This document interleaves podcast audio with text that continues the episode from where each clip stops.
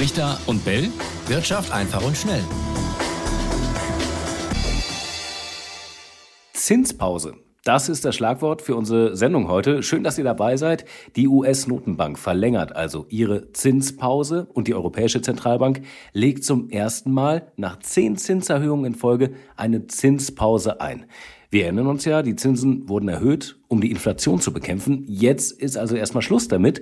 Die Inflation geht spürbar runter. Raimund, ist jetzt alles wieder gut? Naja, schönen guten Tag ihr da draußen. Es geht zumindest in die richtige Richtung, denn in den nächsten Monaten ist nämlich aber, das muss man auch beachten, wieder mit einer leicht anziehenden Inflationsrate zu rechnen. Mir scheint es deshalb eher so zu sein, dass im Bereich so drei bis vier Prozent Inflation in Deutschland erstmal ein Boden gefunden ist. Ähm, äh, und dann wird man sehen, wie es dann im nächsten Jahr weitergeht. Interessant an den neuen Zahlen in dieser Woche war aber, dass die Preise von September auf Oktober stabil geblieben sind. Die haben sie also nicht mehr erhöht in diesem Monatsvergleich. Warum gehst du davon aus, dass es wieder steigen wird? Es gibt auch verschiedene weitere Faktoren, die da jetzt wirken. Dieser Basiseffekt, der jetzt der ähm, auch Grund dafür ist, dass die Inflationsrate so weit zurückgegangen ist. Denn ähm, wir haben ja die stabilen Preise, wie gesagt, und äh, sinkende Inflationsraten im Vergleich zum Vormonat bedeutet, dass vor zwölf Monaten die Inflation sehr hoch war. Und dafür erinnern wir uns ja noch, das war das 9-Euro-Ticket, das war ausgelaufen, ähm, was damals der Inflationsrate einen Schub versetzte und das jetzt im äh, zwölf Monatsvergleich wegfällt. Also das wird ein Grund sein, ähm, weil die äh, Preissteigerungen dann in den nächsten Monaten ähm, im vergangenen Jahr nicht so hoch waren, dass dann auch die Inflationsrate auf Jahresbasis gerechnet wieder leicht anziehen kann. Wann spüren wir das im Portemonnaie, die sinkende Inflation? Ich meine, es ist jetzt, glaube ich, bei den Leuten schon angekommen im Kopf, da passiert was, aber äh, merken wir es auch, wenn wir einkaufen? Naja, im Kopf tatsächlich. Wir berichten ja auch jetzt darüber. Ähm, aber man muss tatsächlich sagen, bei den Gütern des täglichen Bedarfs, da spüren wir das noch nicht so richtig. Lebensmittel zum Beispiel, die sind ja noch sechs Prozent teurer als vor einem Jahr. Aber bei größeren Anschaffungen, da kann man es schon spüren. Zum Beispiel gibt es ja für Autos inzwischen wieder Rabatte und im Portemonnaie äh, sollten äh, sich bei vielen inzwischen auch die Lohnerhöhungen bemerkbar machen, die in einigen Branchen ja prozentual zweistellig ausgefallen sind. Das heißt, auch die Reallöhne sind zuletzt wieder gestiegen. Also so schlecht sieht's jetzt im Portemonnaie nicht mehr aus. Mhm. Ich überlege gerade, wenn die Reallöhne gestiegen sind, zweistellig, aber die Inflation jetzt wieder zurückgeht, haben die Leute am Ende mehr im Portemonnaie? Nein, die Nominallöhne sind zweistellig gestiegen. Inflation geht zurück und deswegen sind die Reallöhne ganz genau. Reallohn ist ja Nominallohn abzüglich Inflationsrate. Deswegen sind die Reallöhne gestiegen. So. Und was immer interessant ist, gerade bei äh, diesen Pressekonferenzen von EZB, von FED, die Aussicht. Also zum einen, klar, die Info, was passiert jetzt effektiv Zinspause in diesen Fällen, aber ähm, was kommt? Und da ist ja immer interessant, was Christine Lagarde gesagt hat. Konntest du was rauslesen, was dann womöglich im nächsten Jahr passiert? Kommen dann die Zinssenkungen? Also äh, diesmal war ja die Sitzung in Athen, da hat sie nicht allzu viel Neues gesagt. Was sie eigentlich gesagt hat, interessant, interessant ist, das hatte sie schon nach der letzten EZB-Sitzung im September gesagt in Frankfurt. Äh, wir hatten ja auch darüber kurz danach gesprochen, Etienne, wir beide. Ähm, sie hat damals schon, zwar etwas verklausuliert, aber doch recht deutlich äh, klar dass die Leitzinsen jetzt erstmal auf eine Art Plateau angekommen sind, das heißt für längere Zeit stabil bleiben dürften. Ob es dann nächstes Jahr wieder Zinssenkungen gibt, das lässt sie bewusst offen. Ich schätze die Wahrscheinlichkeit dafür aber, stand jetzt zumindest, als recht hoch ein. Ähm, wir haben jetzt zum Beispiel ein Interview gehört mit dem äh, griechischen Notenbankchef und der hat auch gesagt, er wäre äh, für eine Zinssenkung im nächsten Jahr, äh, vorausgesetzt die Inflationsrate bleibt stabil unter drei Prozent. Das müssen wir mal sehen. In Deutschland ist sie noch über drei Prozent, aber auch das ist ja interessant in dieser Woche rausgekommen, die Inflationsrate im Euroraum, die ist tatsächlich schon unter drei Prozent gesunken. Aber noch wichtiger als die Leitzinsen sind ja ohnehin äh, die langfristigen Zinsen, die am Anleihenmarkt bestimmt werden. Darüber haben wir ja äh, letzte Woche erst gesprochen. Sollten die dort weiter so stark steigen wie in den vergangenen Monaten, dann wäre das natürlich ein richtiger Bremsklotz für Wirtschaft und Börse. Aber wie letzte Woche schon gesagt, es gibt auch hier Anzeichen dafür, dass die langfristigen Zinsen erstmal am Ende der Fahnenstange angekommen sind. In den USA waren sie ja auf 5% gestiegen. Was bedeutet diese Entwicklung und auch die Aussichten jetzt ähm, für alle, die zuhören, die mit dem Gedanken spielen, Kredit aufzunehmen, das vielleicht nicht getan haben, weil die Zinsen jetzt so hoch sind? Ähm, können die sich langsam wieder Hoffnung machen?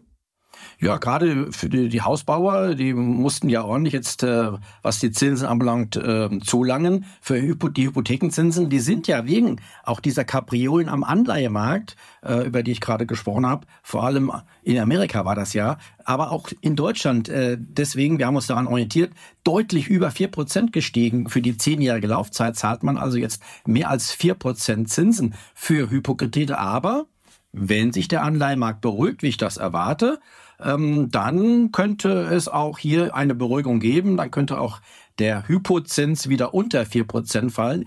Ich empfehle vor allen, die sich dafür interessieren, mal eines, beobachtet die Rendite der zehnjährigen Bundesanleihe. Von der hängt nämlich der weitere Verlauf der Bauzinsen in Deutschland ab. Und die Bundesanleihe wiederum, die, äh, die orientiert sich tatsächlich auch an der amerikanischen Rendite. Also, wenn ihr wollt, könnt ihr auch da nach USA gucken. Da ist zumindest etwas Positives passiert, denn die 5% waren tatsächlich erstmal das Ende der Fahnenstange, vorläufig zumindest. Aktuell ist der Zins dort wieder unter 4,7% gerutscht. Wo wir gerade über Aussichten sprechen, ähm, vielleicht kurz ein Blick auf, auf Tanken. Öl, wird das teurer wegen der Situation in Israel? Ja, das kann man nicht ausschließen, aber tatsächlich gab es äh, zuletzt ein sehr deutliches Zeichen, wie ich finde, vom Ölmarkt der Ölpreisanstieg, den es nach dem Hamas-Massaker in Israel ja gab, der ist nämlich fast vollständig wieder verpufft an den Ölmärkten. Außerdem hat sich in diesem Zuge ein niedrigeres Preishoch ausgebildet. Das heißt, der Höchstpreis im Oktober, der war niedriger als der im September. Und dies ist eher ein Zeichen für eine Preisschwäche als für eine Preisstärke. Das deutet also darauf hin, dass wir nicht mit weiter steigenden Preisen rechnen müssen, möglicherweise. Da lehne ich mich jetzt sehr weit raus. Klar, viele Experten, auch bei uns im Sender, haben gesagt, ja, Ölpreis über 100 Dollar könnte kommen. Ähm, äh, natürlich könnte das kommen, wenn die Lage im Nahen Osten sich verschärft. Äh, wenn zum Beispiel die USA oder der Iran in den Krieg eintreten würden, was bis jetzt ja glücklicherweise nicht absehbar ist und ähm, das sieht man an der Börse offenbar auch nicht. Deswegen auch diese Beruhigung.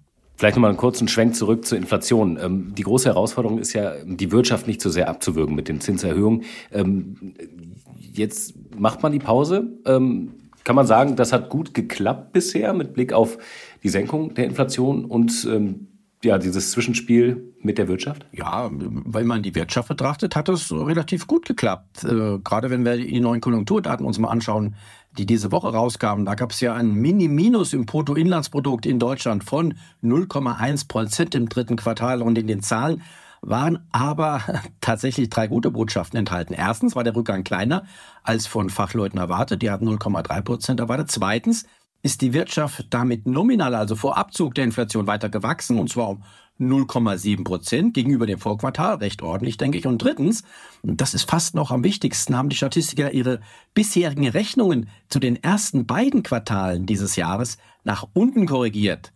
Und nach diesen korrigierten Zahlen hat es im zweiten Quartal leichtes Plus gegeben, real 0,1 Prozent Wachstum, keine Stagnation wie im Sommer noch gemeldet. Und was noch interessanter ist, im ersten Quartal dieses Jahres ist die Wirtschaft real gar nicht geschrumpft, wie er noch im Frühjahr berichtet. Etienne, du erinnerst dich, ganz klar, damals hm. gab es die großen Schlagzeilen bei uns. Deutschland sei im Winterhalbjahr mit zwei Minusquartalen in Folge in die Rezession gerutscht und die Stimmung hm, war dann nochmal im Keller. Und jetzt, ja, Jetzt wurde diese Rezession, über die in den Schlagzeilen so laut berichtet wurde, im Nachhinein von den Statistikern heimlich still und leise wieder einkassiert. Sie hat es also gar nicht gegeben. Ja, und ich glaube, du hast damals auch schon genau darauf hingewiesen, dass man diese Zahlen dann doch mit äh, ein bisschen Vorsicht genießen sollte. Ja, stimmt, weil die Wirtschaft ja vor Abzug der Inflation auch damals weiter gewachsen war und weil die Prozentveränderungen damals auch 0,1 Prozent minus aus meiner Sicht viel zu klein waren, um dann tatsächlich schon von einer Rezession reden zu können. Da muss man immer mit statistischen Unschärfen rechnen, was sich jetzt ja auch bewahrheitet hat. Übrigens, die Unschärfen, die gibt es nicht nur bei der Ermittlung der Wachstumszahlen an sich, sondern auch bei der Berechnung der Inflationsrate. Denn um die werden die nominalen BIP-Zahlen ja anschließend bereinigt, also nominale BIP-Rate abzüglich der Inflationsrate. Und dann kommt man auf die realen Zahlen. Da hast du also gleich Unschärfen auf zwei Ebenen, nämlich bei der Ermittlung des nominalen BIP und dann noch bei der Ermittlung der Inflationsrate. Okay, aber ich glaube, ähm, um das nochmal festzuhalten, ähm, trotz aller Ungenauigkeiten kann man jetzt nicht sagen, dass die Wirtschaft läuft, oder? Nein, richtig rund läuft sie natürlich nicht, das ist klar. Sie könnte besser laufen, keine Frage, aber eben auch schlechter wenn du zum Beispiel mal die Belastungen betrachtest, die wir ja rund um uns herum haben. Und wenn man die Berichte und Diskussionen in den letzten Monaten verfolgt hat, dann konnte man tatsächlich eher den Eindruck kriegen, dass es Deutschland richtig, richtig dreckig geht. Du weißt ja auch die Schlagzeilen, ne? weltweites Schlusslicht hieß es da im Wirtschaftsbereich, kranker Mann Europas und so weiter und so weiter. Dadurch ist eine Stimmung entstanden, die nach meinem Eindruck tatsächlich aber eher schlechter war als die richtige Lage. Hm, woran lag's? Naja, es könnte durchaus ein Grund gewesen sein, dass wir in Deutschland alles sehr gründlich machen, eben auch das schlecht gelaunt sein. Ähm, es liegt aber auch daran, dass wir in den Medien negative Schlagzeilen gerne besonders herausstellen, also durchaus eine kleine Eigenkritik an uns selbst. Deutschland in der Rezession, klar, das ist eine tolle Schlagzeile, die klingt aufregender als Deutschland laviert sich so einigermaßen durch, was auch damals tatsächlich eher den Tatsachen entsprochen hätte. Ein anderes Beispiel dafür, du erinnerst dich vielleicht noch an die Schlagzeile zur Chipkrise lange nichts mehr davon gehört. Ne? Da hat man damals wirklich den Eindruck bekommen, es gibt bald keine Chips mehr. Inzwischen, was ist passiert? Es gibt sogar wieder Chips im Überfluss, aber dazu gibt es keine Schlagzeilen, weil das nicht so interessiert. Und das ist dann eben tatsächlich die negativen Schlagzeilen, die interessieren die anderen nicht. Und dann gibt es noch einen weiteren Grund für die schlechte Stimmung, meiner Meinung nach. Einzelne Gruppen, etwa Unternehmen, Verbände, Klar, die verfolgen immer eigene Interessen. Zum Beispiel wollen sie weniger Steuern zahlen oder mehr Fördergelder bekommen und so weiter. Und da geht dann natürlich oft der Grundsatz, nur wer laut jammert, der kriegt auch was. Und deswegen wird auch besonders laut gejammert. Aber apropos äh, laut jammern, ähm, nach den neuen Zahlen vom Statistischen Bundesamt haben ja die privaten Konsumausgaben im dritten Quartal besonders stark abgenommen. Das heißt doch, dass der Konsum in Deutschland immer noch nicht so richtig ins Laufen kommt, oder? Also ist das Jammern dann doch berechtigt? Ja, ich möchte hier wirklich niemandem die schlechte Laune verderben. Soll er sie haben, wenn er will. Aber, aber auch beim privaten Konsum sieht's nach meiner ähm, Einschätzung doch besser aus, als auf den ersten Blick den Anschein hat. Zum Beispiel in diesem Jahr ähm, geben ja wieder besonders viele Menschen besonders gerne im Ausland Geld aus. Sie reisen dorthin Schau dir die neuen Zahlen der Lufthansa, die am Donnerstag rauskamen. Deren Flieger waren proppevoll im dritten Quartal. Nur das Geld, das wir im Ausland ausgeben, das zählt eben nicht zum deutschen BIP. Im Gegenteil, es schwächt unser BIP sogar. Darüber freuen sich dann andere, zum Beispiel die Griechen oder die Spanier. Und deshalb läuft bei denen die Wirtschaft ja auch noch besser als bei uns. Aber eigentlich muss man auch das äh, tatsächlich zu den Konsumausgaben rechnen. Nur wir geben das Geld eben, wenn man es mal platt sagt, im Ausland aus und nicht in Deutschland. Kurzes Wort noch zum Thema besser laufen. Ähm, an den Aktienmärkten ging es ja wirklich immer sukzessiv weiter nach unten. Der DAX unter 15.000, aber so langsam könnte man jedenfalls den Eindruck haben, der letzten Tage ist der Tiefpunkt womöglich erreicht. Es geht dann jetzt doch wieder nach oben. Wie schätzt du das ein? Ja, also ich habe auch keine Glaskugel. Wir haben darüber schon darüber gesprochen, ganz klar. Aber tatsächlich sehe ich gute Chancen, dass ähm, der Tiefpunkt jetzt erstmal erreicht ist. Äh, es gibt mehrere Gründe dafür. Ähm, die Nervosität die war gar nicht so hoch wie, äh, wie zum Beispiel, das ist interessant, da gibt's ja dieses Angstbarometer, den VDAX, die war gar nicht so hoch, die Nervosität wie noch im März, als wir äh, damals die kleine Bankenkrise hatten. Das heißt, hier waren die Leute doch tatsächlich viel entspannter, äh, trotz äh, dann auch noch dieser geopolitischen Krise und, und das, was da jetzt in Israel alles passiert. Ähm, wie gesagt, der Ölpreis ähm, ist nicht ins Unermessliche gestiegen. Die Zinsen kommen schon wieder zurück, die langfristigen, darum geht es. In Amerika eben haben sich entfernt von der 5%-Marke augenblicklich. Also wenn das so weitergeht, sehe ich durchaus gute Chancen dafür, dass es doch noch zu einer Jahresendrallye kommt. Wir werden es definitiv beobachten. Das ist das Schöne daran. Äh, erstmal an dieser Stelle schönen Dank, Raimund, ähm, und euch natürlich auch, wie immer, danke fürs Zuhören. Schreibt uns eure Gedanken zu den Themen, die wir besprochen haben eure Fragen, eure Anregungen, brichter und pellet.ntv.de, das ist unsere E-Mail und äh, wir freuen uns drauf und dann auch auf die nächste Folge, kommende Woche. So ist es, macht's gut, bis dahin, ciao, ciao. Brichter und Bell, Wirtschaft einfach und schnell.